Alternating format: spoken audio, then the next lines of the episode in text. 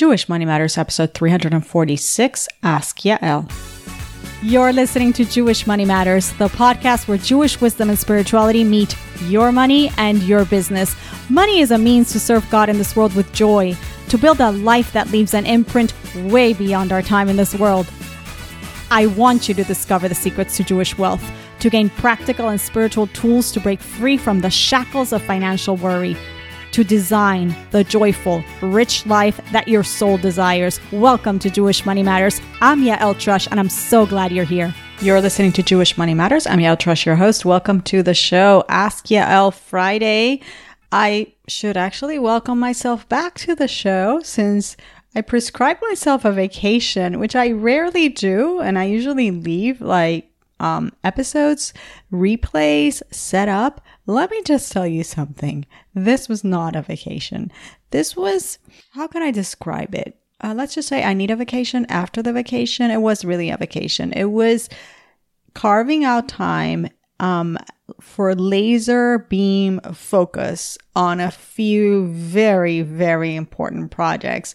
One huge project that has been, I guess, in the works for a while well, not so long. Well, sort of. I mean, you'll hear about it, but suddenly it just took over my life in a really, really good way. And I can't really tell you about it yet, but it's big. It's big and it's going to impact many of you. Um, you will love it, especially if you're a business owner. It's really huge and it's happening soon. So stay tuned. So that was a big thing. Not many details there, but I'm building up the suspense, I guess. Then there was, oh my goodness, the charity campaign that my husband is launching soon for a project that I'm so incredibly proud and and excited for. And it's been such a journey for us to take this on. And i actually plan on having him on the show soon to talk about this and a few other things that i've heard you my audience ask me about my husband um, who happens to be a very private person. So let me see if i can finagle getting him on the show again even though he's been here once and i know it was one of your favorite episodes i did hear that a couple times but just you know a sneak peek into this, this there's this charity campaign and it has to do with both Judaism and China. And it's just so bizarre and strange and such a good story. There's such a mystery. And I, will leave it. Actually, I'm not going to leave it at that. I'm going to tell you there's no, there's no need to wait for next week to announce this.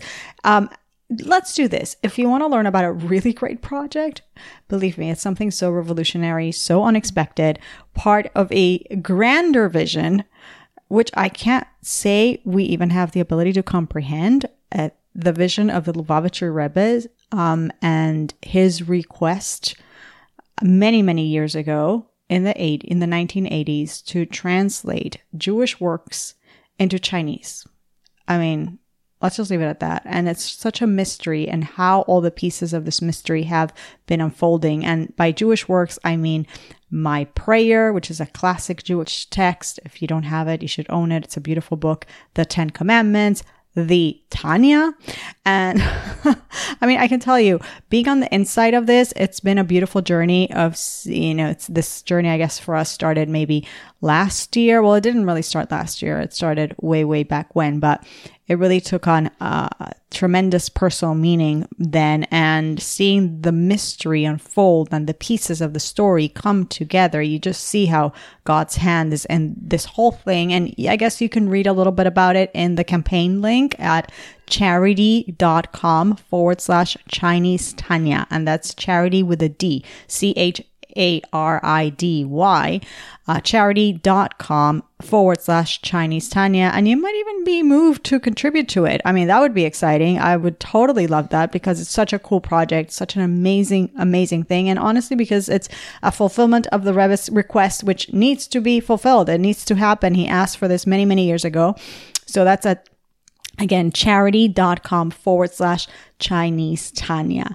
And then I guess the third thing, I, I told you three really, really big things. Um, my children, my amazing children, they came home from camp and in a matter of days, they had to leave off to school out of town. And this is really why I took this quote unquote vacation was to dedicate time to, you know, concentrated time to their needs and it was a whirlwind, um, not just of emotions, but of tons of practical stuff to take care of, all while I was managing these other two big projects that I just mentioned and sprinkled with my August business coaching sessions. You guys, those were amazing. I really, really was just so incredible.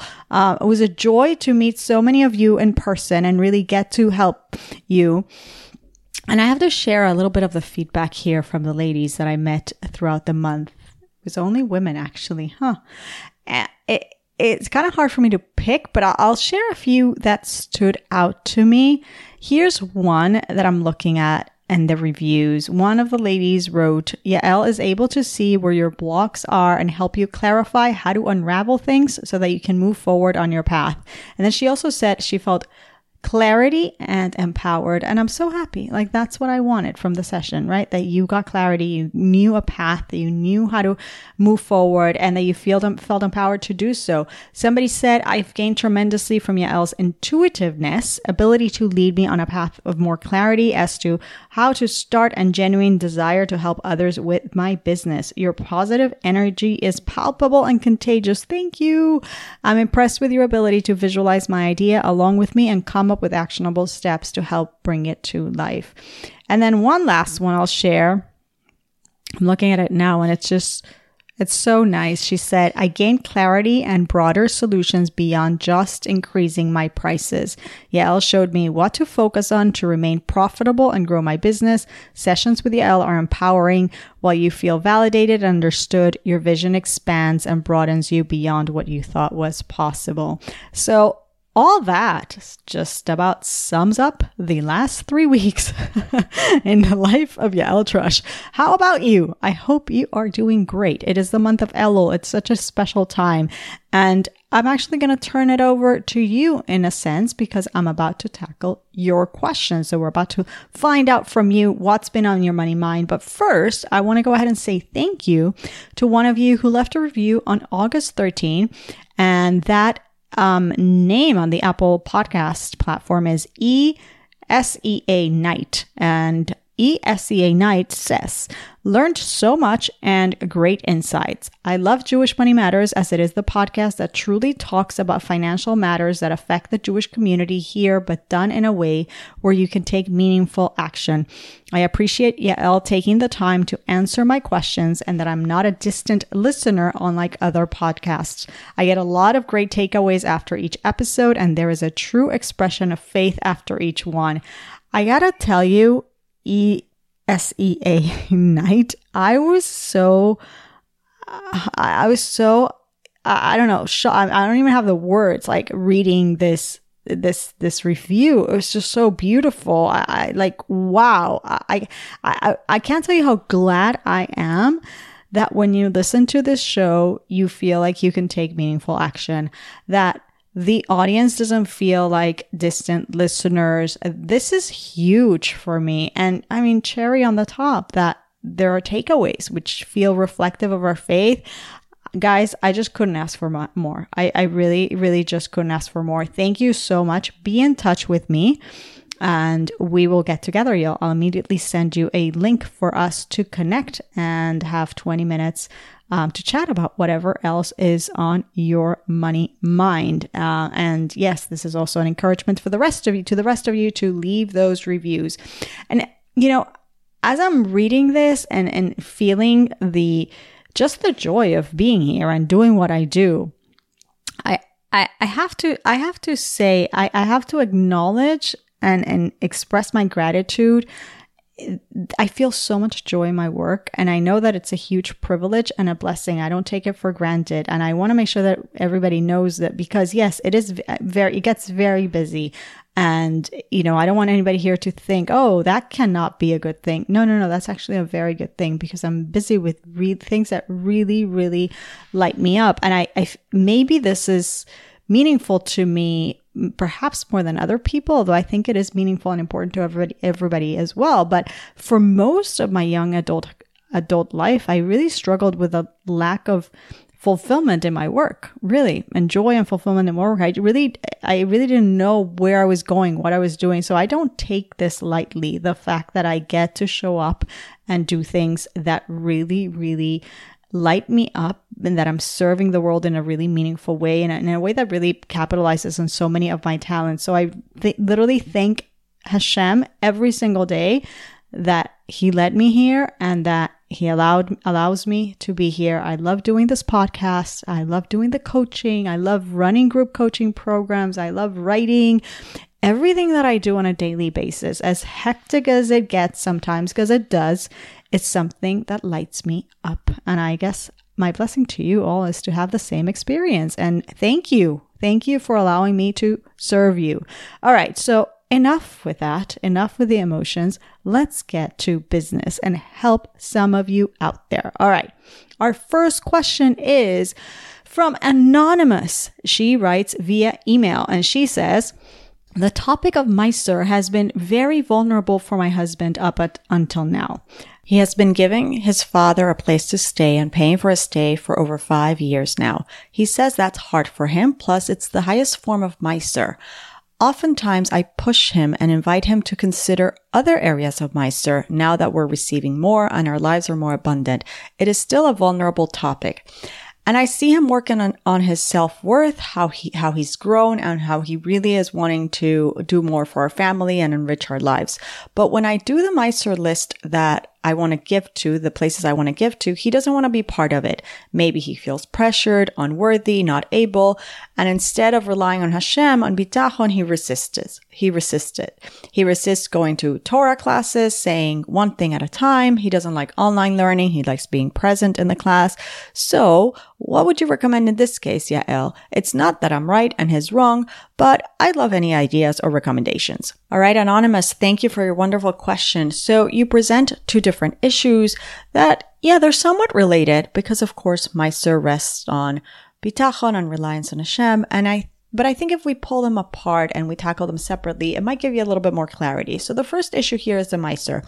Your husband is correct that him supporting his father with a place to live, paying for his rent or his mortgage, or perhaps he allows him to live in a property that you own rent free or whatever it is, um, plus maybe any other financial support that he gives his father. All of that is Maaser, and it is the highest form of tzedakah, helping family. Um, not only is it the highest form of tzedakah, but that money can be taken from Maaser. It is counted as Maaser. Now, the question um, regarding the the math and the numbers is you know is the amount that we're providing dad or, or your father-in-law equal the amount we're supposed to be giving in Maaser. If you did the math, is it less? Is it more? If it's more, then there's no need to push him to give more, perhaps. But if you did the math and it's less than your Maaser obligation, then there is a conversation to be had about how do we fulfill that obligation. And it seems, sounds to me like that's where you're holding, where you're seeing that there is an opportunity to give more because we have more income and there's more Maaser to be given and you're enthusiastic about it, but he's not, not so much. Um, you mentioned that he doesn't want to be a part of the decision, but it doesn't sound like he's opposed to giving the Maaser either. I think that's what I'm gathering. It sounds more like he's allowing you to do it if you want to. He just doesn't want to be involved. And I think there needs to be a conversation or several conversations that revolve around validating and recognizing the beautiful mitzvah that your husband is fulfilling, the kivud av, the av, honoring his father in this way, and practicing the highest form of tzedakah. You you want to make sure that your husband knows how much you admire this, especially because you mentioned how hard it is for him. Remember, the relationship between parents and children can be very delicate, especially when money is involved. So you want to make sure that you're quite sensitive to it because it sounds to me like this is a very emotional topic for him for whatever reason. And remember, we are emotional and not logical when it comes to money. Um, and then that's followed with an invitation for him to also be part of the distribution of the Maaser. And it might be that he still resists and says, you take care of it. And that's fine. Don't push him, especially if, since he's not resisting the giving itself, sounds like it sounds like he trusts you with that. I mean, the goal is that yes, over time you should come together and be on the same page on this, but this might take time and a lot of validation and praise for his efforts. But I also want to mention what if the amount that we're giving dad is not really clear? Um, maybe maybe there's no clear number because let's say part of the help you give him is allowing him to live in one of your properties rent free, for example. I mean, th- that's a great conversation to bring to a Rav and ask the question of how much of what we're providing our father slash father-in-law uh, is considered as maaser. But let's say we have a number and let's say it is deducted from maaser, but that you still have a maaser obligation, meaning what you provide your father with is less than 10% of your income. Then the conversation is about how does he feel about giving away the rest of the income, fulfilling the rest of that maaser obligation. But it m- may be that he doesn't want to because he thinks he's giving a ton, but because he's not clear on the number. He's not clear maybe on how much money comes in, how much is Maaser, and how much his father's support actually costs. So that's why we have to get clear on the number if we aren't. So just a suggestion because it, ten- it, it does happen. Um, and it may very well be that if he knew the numbers with clarity, he would be fine with fulfilling the rest of the obligation. Um, it could be that he just thinks like he's already doing so much. And even even if even with the knowledge of the exact numbers, he still doesn't want to fulfill the maaser obligation, okay, then what do we do? Well, we have to walk delicately here. I would talk to a Rav because again, who's making the money is a question. If the maaser obligation is from his salary, then to what extent does the obligation fall on you? And to what extent do you have to ensure your husband that your husband fulfills it? You might not be able to do anything other than inspire him slowly but surely with your own behavior and commitment to Jewish values. And like I said, the encouragement of the maaser, the, the portion of the maaser that is being given. Now, if you make your own money and you want to give your Maaser and you want him to be part of the conversation, but he resists, then that's fine. Obviously, it's again hard for him still, and that's fine. You will continue doing the right thing and inspiring him by not, by doing, by doing and not preaching, which brings us to the second issue. It sounds like you're perhaps in a faster train than he is in terms of your Jewish conviction. So, you know, and it, your role is not to push. Your role is to do you and do you with joy to inspire. Allow him to grow at his own pace look, thankfully he is growing. It sounds like he is a person. That's what it sounds to me. It just sounds like he's not in a train at the same speed as your train or that he didn't start in the same stop as you. You may have started with a much more solid Jewish foundation than he did, or, you know, your train left from one stop, but he's leaving, a, from a few stops back. and that's okay as long as we're going in the same direction. I see no problem with one going faster than the other. The problem really tends to happen when we're headed in completely opposite directions. But thankfully, it doesn't sound like this in this case. So it just seems like you're in a faster train. So keep doing what you're doing, Anonymous. Keep enjoying your Judaism, living it with gusto, and keep giving him the recognition and the respect that he deserves for his efforts in, in so many areas, including this one. He's growing. He's just in a slower moving train and that's okay. The most important thing is that he feels like you respect him and appreciate him for who he is and at the stage that he's in. And again, if the amount of help re- relative to the maaser obligation, the amount of help you're giving dad relative to the maaser obligation is not clear, please first check your numbers and then consult with a Rav.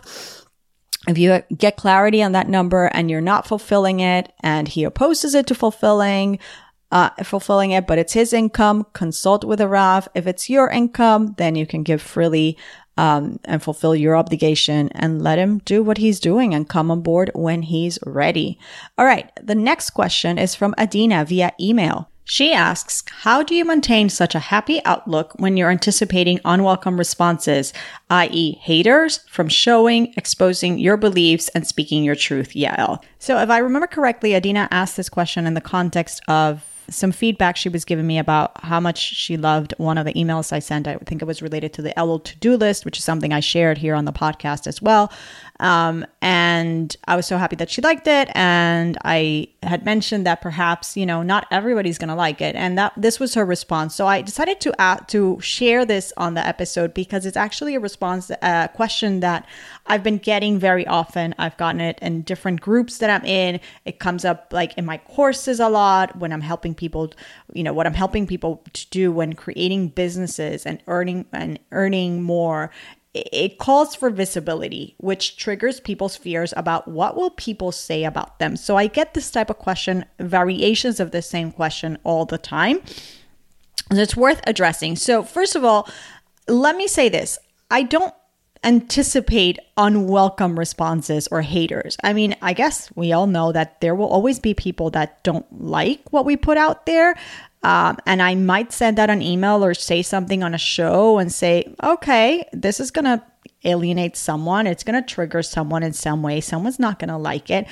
But I still do it. And as you say, and thank you for pointing that out, Adina, I do it happily. Yes, I am an upbeat, optimistic person. Um, I do it happily because here's the thing, Adina, and anybody else listening I am not afraid of people, really. I know who I represent. And I think this is why this message is so important. I keep telling students in my programs you have to know who you represent. I'm working for God. I heard something really beautiful recently. I wish I would remember the name of the lady who said it. I'm going to look her up. But she said, I'm not the CEO, I just work for him. And I think when we're clear on that, on who we represent, the boss, capital B, then we can do things courageously and confident. I'm not the CEO, I work for him. Like, look who I represent. Like, who look who I have with me like right so i can go out there with courage and with com- with confidence we can do things and not be perturbed by whether someone is going to like us or not and honestly the fact is that people are welcome not to like what we put out there and we don't have to take it personally. We really, really don't. I mean, actually, just reminded me, I, I recently received a really, really nasty email. It was not so recently, maybe. Yeah, no, actually, it was from, it was after, uh, I think it was a webinar I gave. Yes, from Purpose to Profit webinar, which, by the way, was an incredible webinar. And I got so many, so much positive feedback. It was unbelievable. And this one person, wrote an email to me. It was the longest email I've ever received in my life, saying all sorts of negative things about me. Um, basically telling me, admitting that she had been saying all these things um, to her friends and family over the weekend, trying to grapple with what I presented in the webinar, uh, the pro- pro- from Purpose to Profit webinar, and then this person writes that all these nasty things that she's she's discussing with her friends and family, and she told me she spent so much time discussing all these things and then goes on to say that by Sunday night she realized that perhaps I was right. Anyways, it was a little psycho. I read it and you know what I did? Delete. It's not for me. It's not my business. I know who I represent. If you have issues with it and you have to take the time to slander me with other people and send me all sorts of negative comments, to then admit that actually now I think you were right after you trashed me. Okay, that was really crazy. Okay, In, instead of sending constructive questions about something I said, right? Instead, right? So you spend all this time writing this, not really asking constructive questions. And obviously, the person is that person who has the issue and it's like i feel bad for them right? I can't solve that for them. That's that's their issue. It has nothing to do with me. It's not really personal. It's a personal attack but it's not really it has it's it's it's them. Um it's between them and god and i have zero to do with that. Uh, so it goes in the garbage. It gets deleted. It doesn't even warrant a response. That's what i'm saying. So you know who you represent.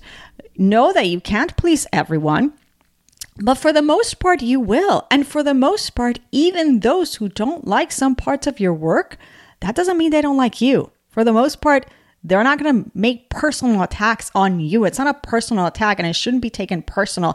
And whoever does turn around and and and turn their dislike on something you communicated into a personal attack, then move away cuz that's when you know this is has nothing to do with you. Like, right? It's called boundaries and you move away, you put your boundaries and you keep spreading light. You don't give any chayus, any validity, any energy to the negativity. You just keep spreading light. And thank you for coming to my TED Talk.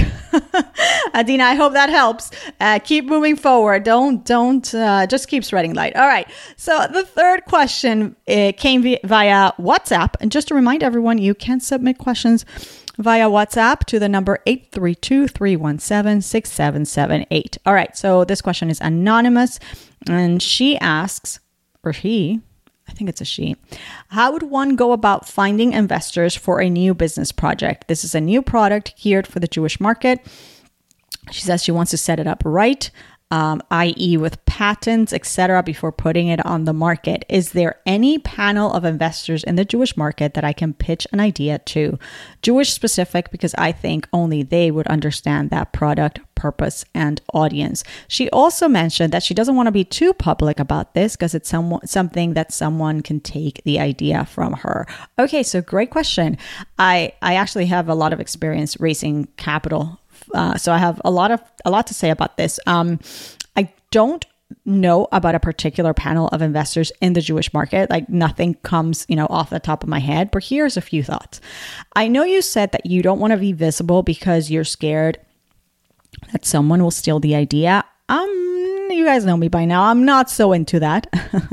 I'm not so into, you know, kind of believing that there's this competition. Um, but I'll tell you, I've had to raise capital from investors in the past, and my experience is, and I think everyone would agree with this, investors invest not just in the product, but in the individual behind the product and the story behind the product.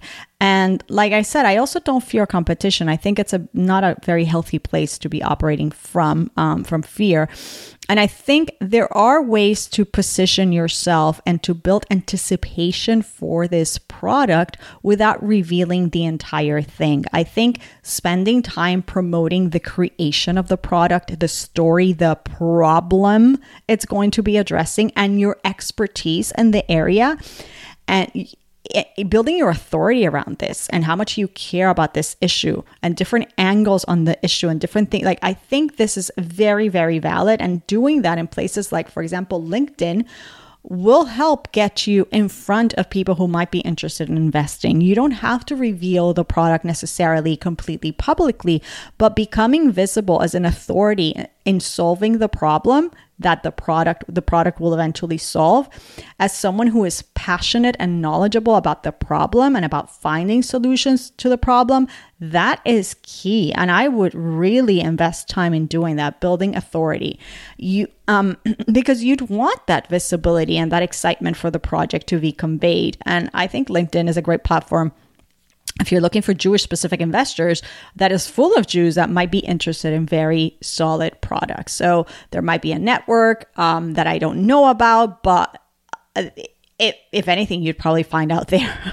and, and you do that naturally through the visibility and the connections that you make there. Now, having said that, there's also, of course, friends and family. Don't discount that. Seed money usually comes from friends and family, which, by the way, doesn't only include literally friends and, money and family. It can also be more like angel investors. So, friends and family or angel investors, people who might meet you might meet through friends and family whom you tell you're looking for a partner on this an investor, meaning they refer you to the investor. And in fact, very often they will both put money in too, like your friend or family, and then the person that they bring in. Um, so, you, all and all, this process will require that some sort of visibility, that you start speaking confidently and authoritatively to others about the problem that you're trying to solve, the product you're going to build. So don't be scared of competition or, or of someone stealing the idea. You need to get out there and you need to position yourself as the person who is solving this problem and the best person to solve it. And you want that because that's what an investor is going to be looking for. So go out if you, you're not ready to go out like in the big, you know, LinkedIn or whatever, but least in front of friends and families, you gotta start somewhere um, and and and seeing how you make that those connections with people who might be interested. But the passion and the the passion for solving the problem and creating something that solves the problem and and and communicating the process of creation i think needs to be there. All right so good luck with that anonymous. Very very exciting. Keep me posted. And that's a wrap everyone. Thanks to anonymous adina and anonymous for the wonderful questions. I'm very happy to be back on the show back on the air with you. And i wish everyone a good back to school transition. And we're halfway through the month of elul so that re- that requires a chatima tova as it's customary already in to wish each other the traditional blessing keep sending in those questions for next week's episode. And let's see if I do a little swapping around on my persuasion skills win. And instead of the guest I had planned, I can get my husband to come on the show. As I said, Rabbi Matt Trusch, he's a rather private guy, but and he's already been here and everybody really liked them. And he has so much wisdom to share life stories, business stories, money stories, as well as his latest project he's involved with, which has also taken over our home by storm in a really good way. really, no worries, in a really good way. You can learn more about that at charidy.com forward slash Chinese Tanya. In any case, please have a Shabbat Shalom. I will be here with you next week. Take care.